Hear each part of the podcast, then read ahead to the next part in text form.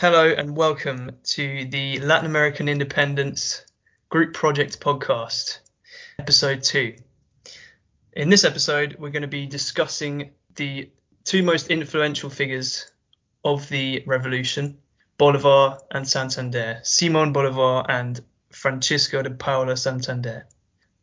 We'll be giving brief outlines of who they were, their lives, and their ideas and then we're going to move on to a discussion over how revolutionary we believe their ideas were, how revolutionary or progressive their outlooks were. So I'm going to hand over to Alex for a an introduction to Bolivar.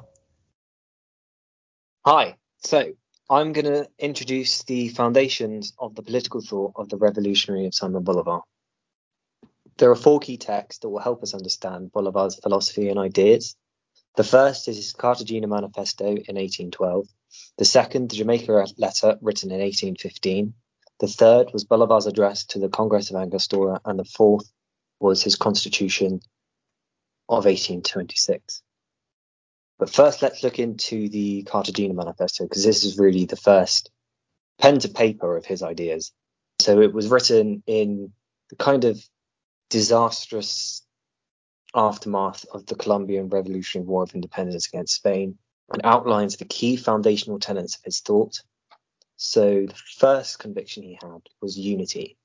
He believed the only way for the revolutionary forces in Latin America to defeat the colonial forces was to unify under a centralist government which could employ force to liberate people from colonial oppression.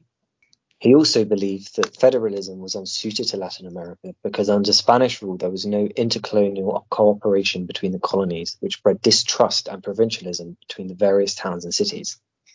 This is actually emphasized by what he says. He's quoted as saying it's better to adopt the Quran than the kind of US form of federal government, which shows you the, his strong feelings around federalism there. And then another conviction that he had is he believed that the colonial bureaucratic system had deprived the Creole elite, so those of Spanish descent that were born in Latin America, of the experience of government. He argued that they didn't have this kind of civic virtue, the personal qualities for effective functioning of government.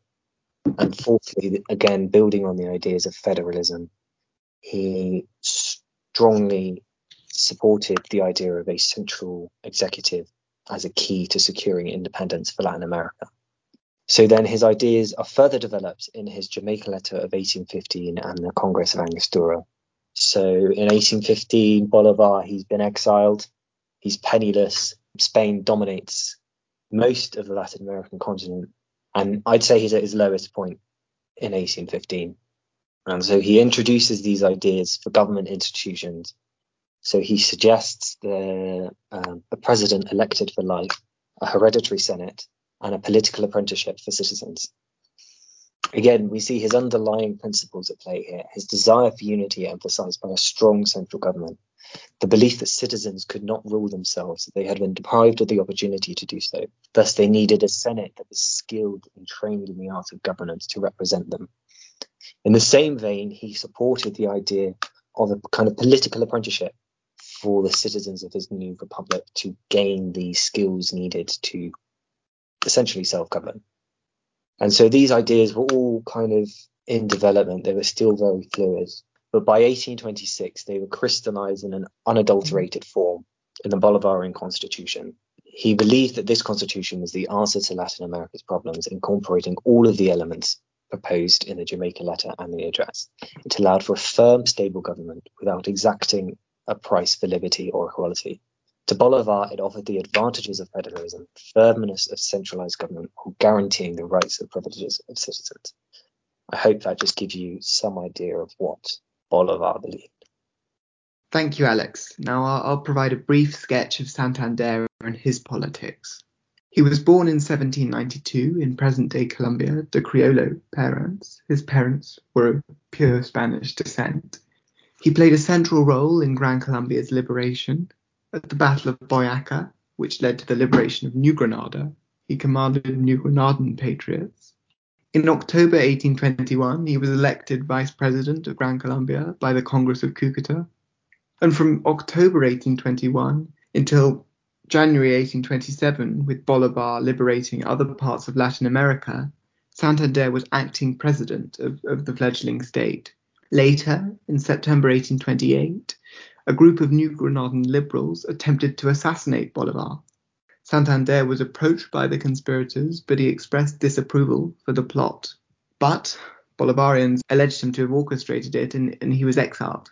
In 1832, after Bolivar's death and Gran Colombia's disintegration, Santander returned from exile, and from 1832 to 1837 he served as president of the Republic of New Granada. Encompassing present-day Colombia and Panama, this state was one of the three forged out of the rubble of Gran Colombia. Now, Santander's revolutionary zeal can be seen in his education reforms. In 1826, he greatly expanded education in Gran Colombia. He pushed bills through Congress which ordered the construction of a primary school in every parish and a university in every department. Also, he placed texts challenging the teachings of the Catholic Church in curriculums from November 1825, all law students were made to read Jeremy Bentham's utilitarian text, An Introduction to the Principles of Morals and Legislation. Santander's economic policy was fairly revolutionary too. He retained the government's monopoly on the production of tobacco, but he changed the government's main revenue stream. Spanish colonial governments had relied heavily on the alcabala, an indirect sales tax. Santander played a major role in replacing this with the contribution directa, a direct tax on income. Telling of his politics, Bolivar undid this, ordering the reintroduction of the alcabala. It should be noted, however, that Santander's stance on slavery really wasn't that revolutionary. In February 1820, Bolivar recruited 5,000 slaves to patriot armies, promising them full personal liberty after two years of service. Fearing this recruitment would hurt Gran Colombia's mining industry, Santander opposed it. Admittedly, he did back a, back bill passed by the Congress of Cucuta that gave personal liberty to all children born in Gran Colombia in 1821, but during his acting presidency, he proposed no legislation to hasten the abolition of slavery. Differently, Santander's stance on the church was rather revolutionary. In August 1821, the Holy Inquisition, the Catholic Church's heresy tribunal, was abolished by the Congress of Cucuta, and Santander strongly supported this abolition. Then, in 1824, without a Concordat, Santander pushed a bill through Congress allowing his government to make ecclesiastical appointments. And Santander allowed foreigners freedom of worship in private. When Bolivar returned, it is again telling of his politics that he repealed some of Santander's anti clerical reforms. All right, I'll hand back to Louis now. Okay, so to bring it back to the issue of slavery, I know, Wilf, you mentioned that Santander blocked emancipation to an extent, and that Bolivar perhaps was the one trying to trying to push for it more. But if you look at the letters the correspondence between the two, personal correspondence, for back from you know when they were still on good terms, of course, because I think they were cut off from each other after a certain point. But while they were still talking, Bolivar actually mentioned that the emancipation of the slaves wasn't uh, sort of out of a simplistic moral principle. It was actually down to necessity because of the war. He said, to quote him, to gain a few faithful followers, we had to emancipate the slaves.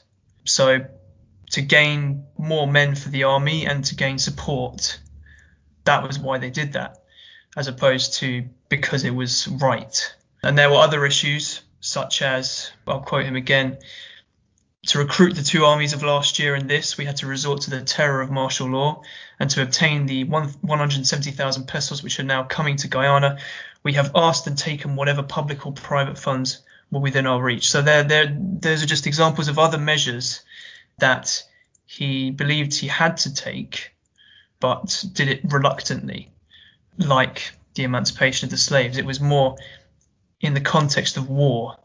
So the argument you might put forth would be other than he, he obviously had the sole aim, you could say, of independence, but other than that, in what way was he actually revolutionary?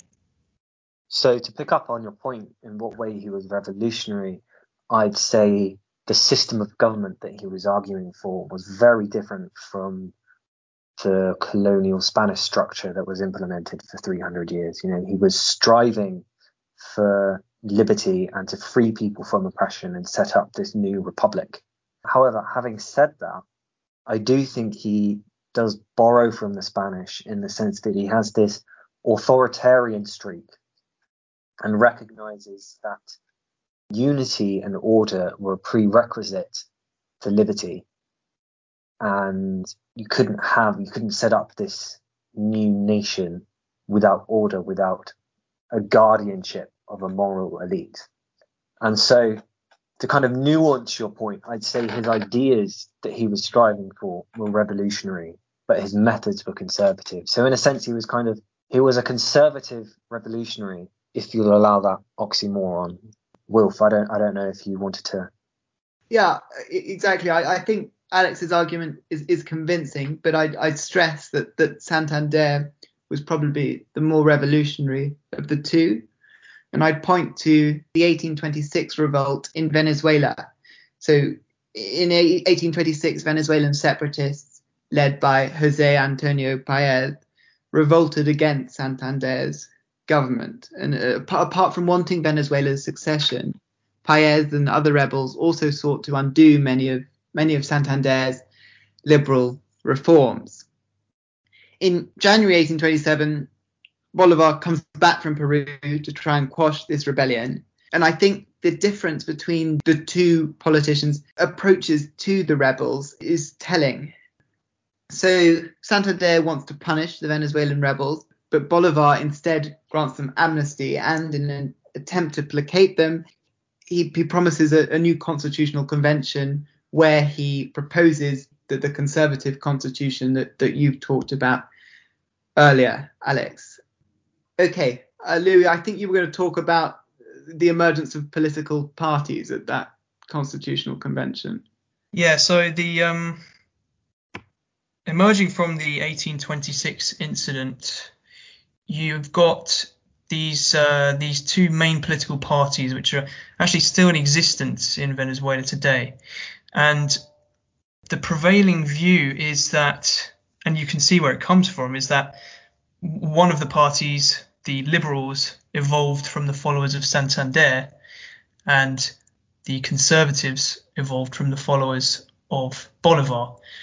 Obviously, scholars would say it's it's a lot, you know, that's a, a simplistic view to take. Like David Bushnell, for example, would would argue that, but there definitely is that identification for sure. And this links nicely with our next episode, episode three, where Ella and Chris are going to explore the legacy of Bolivar, mainly Bolivar, in more modern Colombian and, and Venezuelan history. That's it for us. That's we're, we're going to wrap up there. We've been Louis, Wilf, and Alex, and thanks for listening.